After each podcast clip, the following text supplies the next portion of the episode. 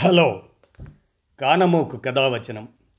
సమకాలీన కథాస్పృహ ఈ శీర్షికకు శ్రోతలకు ఆహ్వానం నమస్కారం. ఈనాటి సమకాలీన కథాస్పృహ ఈ శీర్షికలో రచయిత్రి మా ఊరు విజయలక్ష్మి గారి కథ మలిపొద్దు అనే దాన్ని ఇప్పుడు మీ కానమోకు కథావచనం శ్రోతలకు మీ కానమోకు స్వరంలో ఇప్పుడు వినిపిస్తాను. ఆలకించండి. ఇక కథలోకి ప్రవేశిద్దామా? మలిపొద్దు. గేటుకు ఒక పక్కగా గోడకు అందంగా అమరిన గుండ్రటి అక్షరాలు. విశాలమైన ఆవరణలో ఎత్తుగా పెరిగిన నీలగిరి చెట్లు మామిడి చెట్లు మధ్య మధ్యలో గుబురుగా ఒక క్రమ పద్ధతిలో పెంచిన రకరకాల క్రోటన్స్ మొక్కలు వాటి మధ్య ఏపుగా ఎదిగిన మొక్కలకు విరిసి చిరుగాలికి తలలూపుతూ ఊసులాడుకుంటున్న ముద్దబంతి పువ్వులు వాటి వెనుక నుంచి ఒక ఫెన్సింగ్ లాగా బోగన్విల్లా చెట్లు అప్పుడప్పుడే చల్లబడుతున్న వాతావరణం. చల్లటి పిల్లగాలులతో పక్షుల కువకువలతో ఆహ్లాదకరంగా ఉంది. ఆ ఆహ్లాదకర వాతావరణంలో వాకింగ్ చేస్తూ కొందరు చెట్ల కింద ఉన్న సిమెంట్ బెంచీల మీద కూర్చొని మరికొందరు వృద్ధులు సేద తీరుతూ ఉన్నారు. ఇద్దరు ముగ్గురు చొప్పున ఒక దగ్గర కూర్చొని ఊసులాడుకుంటున్నారు. అలా తన మలిపొద్దు నేస్తాలతో ముచ్చట్లాడుతుంది వర్ధనమ్మ. తొంభై ఏళ్ళ వయసులో కూడా తన పనులు తాను చేసుకోవడమే కాదు చాలా చలాకీగా ఉంటుంది ఆవిడ. కనబడ్డ వారందరినీ పిలిచి మరీ పలకరిస్తుంది. వాళ్ళు కూడా ఆమెను అత్త అమ్మా వదినా అంటూ వరసలు కలిపి పిలుస్తూ ఆత్మీయత కురిపిస్తారు. ఆవిడను ఆవిడ చలాకీతనాన్ని చూసినవారు ఆవిడ వయస్సు చెప్తే మాత్రం అసలు నమ్మరు. మాట్లాడుతూ మాట్లాడుతూ గేటు వైపు చూసిన వర్ధనమ్మ ఉలిక్కిపడింది. హఠాత్తుగా నోట్లో నుంచి మాట రానట్లుగా చూపు తిప్పడానికి సాధ్యం కానట్టుగా ఆ వస్తున్న మనిషిని చూస్తూ ఉండిపోయింది.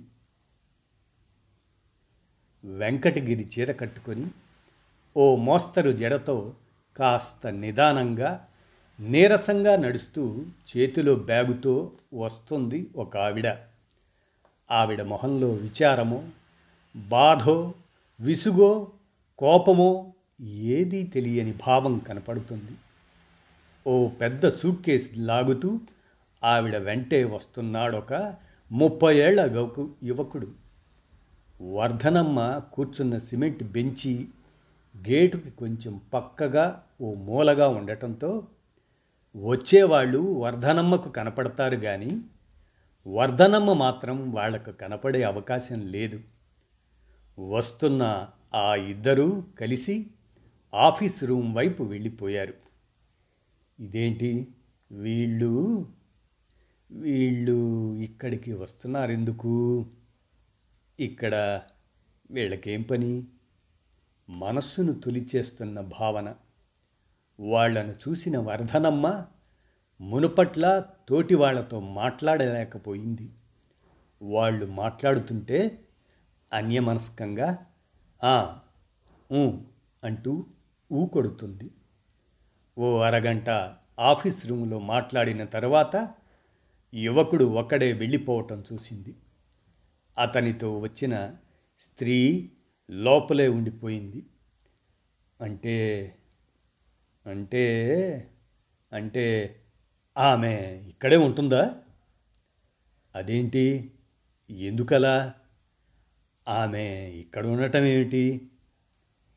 వర్ధనమ్మ మనసులో ఎడతెగని ప్రశ్నలు జోరీగల్లా రొదపెడుతున్నాయి. ఆ రాత్రి సరిగ్గా ఎనిమిది గంటలైంది. అందరూ మలిపొద్దు వృద్ధాశ్రమంలోని డైనింగ్ హాల్లో చేరారు. అందరితో పాటు వర్ధనమ్మ కూడా వచ్చి కూర్చుంది భోజనానికి. సరిగ్గా అప్పుడే హాస్టల్ నిర్వాహకురాలు ఆమెను తీసుకొచ్చింది. ఈవిడ సుందరి గారు ఈరోజే మన ఆశ్రమంలో చేరారు. ఇక ఇక్కడే ఉంటారు.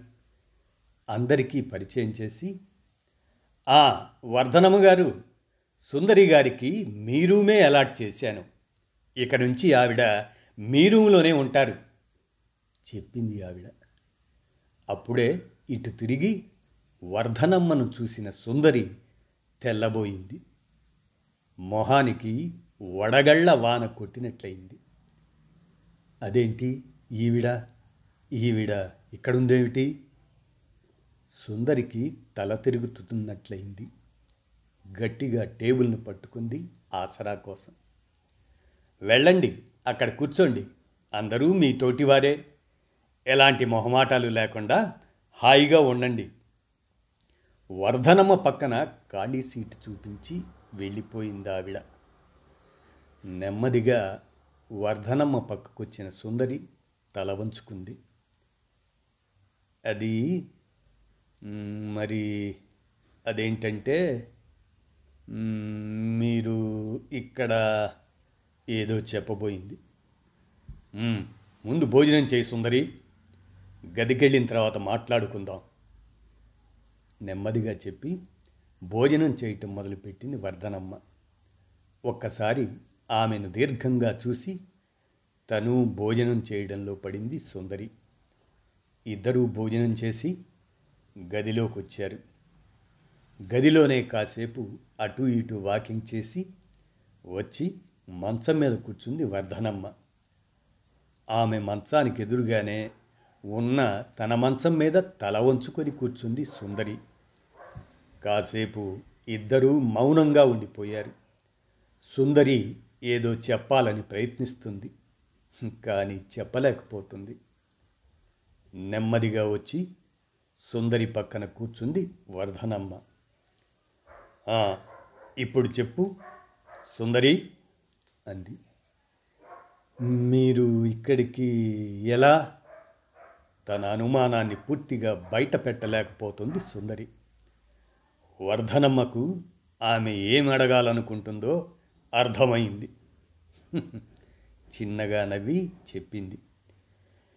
నీ అనుమానం నాకు అర్థమైంది. పక్క ఊళ్ళో వృద్ధాశ్రమంలో ఉండవలసిన నేను ఇక్కడికి ఎలా వచ్చాననే కదా? ఆ ఆశ్రమం వారు ఆ స్థలాన్ని లీజుకు తీసుకున్న సమయం అయిపోయిందట. అది ఖాళీ చేయాల్సి వచ్చింది. ఇక్కడ ఎవరో దాతల సహాయంతో ఈ స్థలం తీసుకొని గదులు కట్టారు. పైగా ఇక్కడైతే ఆశ్రమం నడపటానికి అనుకూలంగా ఉంటుందని ఇక్కడికి మార్చారు. అందుకే అక్కడున్న అందరం ఇక్కడికి చేరాం. అది సరే నీ విషయం ఏంటి ఏమైంది? నువ్వు ఇక్కడ అర్ధోక్తిలో ఆపేసింది వర్ధనమ్మ. అదే అబ్బాయికి యుఎస్లో జాబ్ వచ్చింది. కోడల్ని కూడా తీసుకుని వెళ్ళిపోతున్నాడు. ఆయన సంగతి మీకు తెలిసిందేగా? ముందే తన దారి తాను చూసుకొని ఏ బాధరబందీలు లేకుండా హాయిగా పైకి వెళ్ళిపోయారు. ఇక నేను ఒంటరిగా. అందుకే నన్ను నన్ను ఇక్కడ మాటలు పూర్తి చేయలేకపోతుంది సుందరి. భార్యను తీసుకెళ్తున్నవాడు నిన్ను తీసుకుపోవచ్చుగా? ఈ మాటలు వర్ధనమ్మ బయటకు అనలేదు. మనసులో అనుకుంది. బయటకు మాత్రం ఓ అవునా? అంది.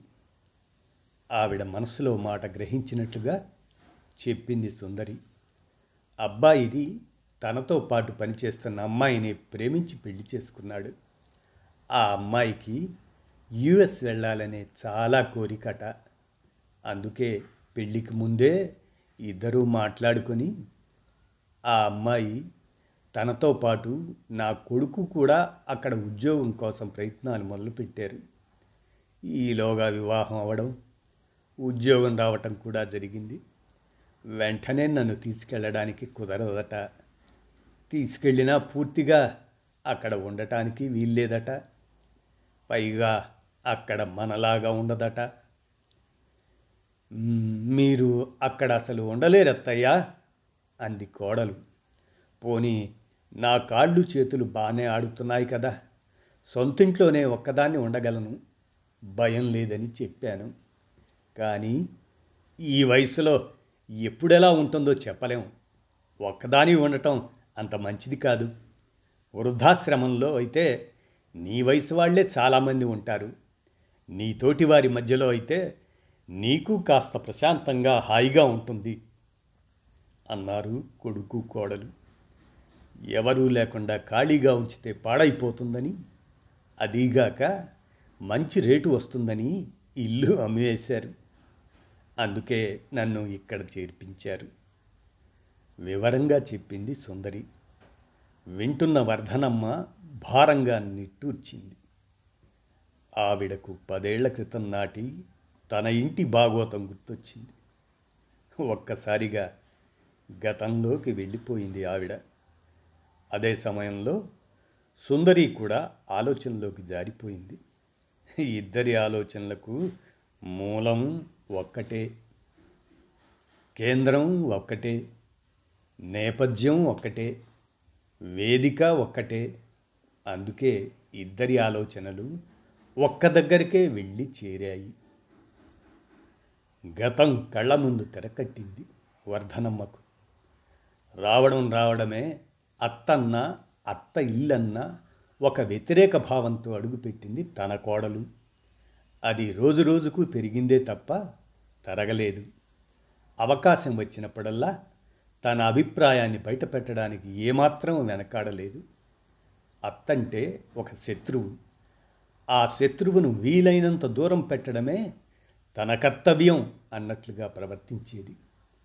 అది తన దురదృష్టమో లేక ప్రవర్తనలో లోపమో అప్పుడు అర్థం కాలేదు తనకు. కానీ చివరికి తన ఉనికినే సహించలేనంత స్థితికి చేరుకుంది కోడలు. అయినా అర్థం కాకపోవడానికి ఏముంది? నిజానికి తన కోడలి నడతకు తన నడవడిక అగ్నికి ఆజ్యం తోడైనట్లయింది. కొడుకును తన నుంచి ఎక్కడ ఎగరేసుకుపోతుందో అన్న అభద్రతాభావంతో కూడిన మూర్ఖత్వం తనది. కొడుకును తన చేయి జారిపోకుండా చూసుకునే ప్రయత్నంలో కోడలిని వీలైనంత అదుపాగ్నంలో ఉంచాలి అన్న దుర్బుద్ధితో కోడలు ఏం చేసినా తప్పు పట్టడమే కాదు. ఆమెను ఎట్టి పరిస్థితుల్లోనూ నోరెత్తకుండా చేయాలన్న కుతంత్రంతో ఆడపిల్లను ఓ పద్ధతి పాడు లేకుండా పెంచారని పెంపకం సరిగ్గా లేకపోతే ఇలాగే తయారవుతారని కోడలి తల్లిదండ్రులను కూడా దూషించేది. అక్కడితో ఆగినా బాగుండేది. కొడుకుతో మరీ సన్నిహితంగా ఉంటే ఎక్కడ కొడుకుని కొంగుకు కట్టేసుకుంటుందో అని వాళ్ళిద్దరినీ సాధ్యమైనంత దూరంగా ఉంచడానికే ప్రయత్నించేది. ఎక్కడ దగ్గరైపోతారో అని కాపలా కాసేది. ఇలా తన చేతులారా తనే కోడలికి తనకు మధ్య దూరం పెంచుకోవటమే కాదు పూడ్చలేని అగాధం ఏర్పరచుకుంది. అది ఎంతవరకు వెళ్ళిందంటే చివరకు చివరకు తన ముఖం చూడ్డానికే అసహించుకునే స్థితికొచ్చేసింది కోడలు. ఫలితం తను ఇక్కడికి చేరుకోవడం. తన చేతి మీద మరో చేతి స్పర్శ చల్లగా తగలడంతో ఉలిక్కిపడి ఆలోచనల్లోంచి బయటపడి ఈ లోకంలోకి వచ్చింది వర్ధనమ్మ. తన రెండు చేతుల్ని ఆమె రెండు చేతుల్లోకి తీసుకొని తన వైపే ఆర్తిగా చూస్తుంది సుందరి. ఆమె కళ్ళల్లో కూడా నీళ్ళు నిశ్శబ్దంగా బుగ్గల మీద నుంచి జారిపోతున్నాయి. అరే ఏమైంది సుందరి? ఎందుకు ఏడుస్తున్నావు? ఆమె కళ్ళల్లో నీళ్ళు చూసి కంగారుగా అడిగింది వర్ధనమ్మ. నేను నేను చేసిన పాపం నన్ను ఎలా వెంటాడిందో చూసారా రుద్ధమైన కంఠంతో అంది సుందరి. ఆమె రెండు కళ్ళల్లో నుంచి గంగా యమునల్లా నీటి ధారలు స్రవిస్తూనే ఉన్నాయి. ఊరుకో ఊరుకో ఏం చేస్తాం? పరిస్థితులు అలా వచ్చాయి? అయినా అందులో నీ ఒక్కదాని తప్పు లేదుగా. నువ్వొక్కదానివి చేసిందేముంది? ఇంకేం చెప్పాలో అర్థం కాలేదు వర్ధనమ్మకు.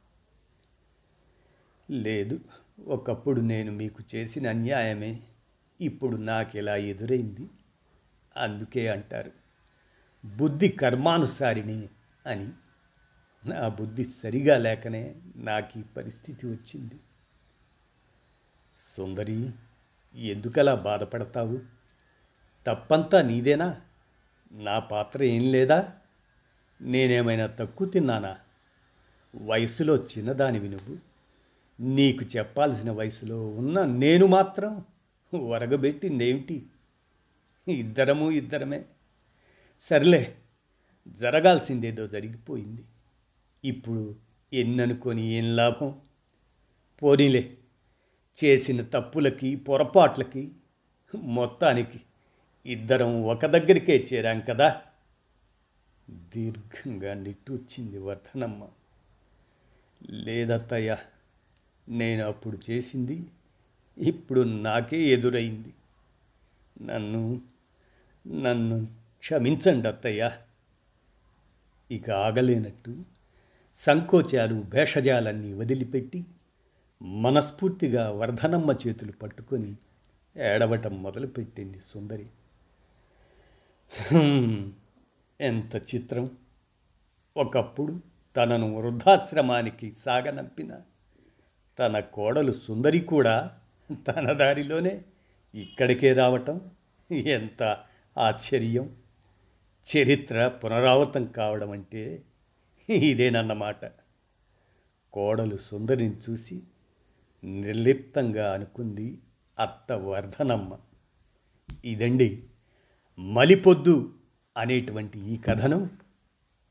మా ఊరు విజయలక్ష్మి గారు రాయగా కానమోకు కథావచనం సమకాలీన కథా స్పృహ అనే శీర్షిక కింద మీ కానమోకు కథావచనం శ్రోతలకు మీ కానమోకు స్వరంలో వినిపించాను. విన్నారుగా? ధన్యవాదాలు.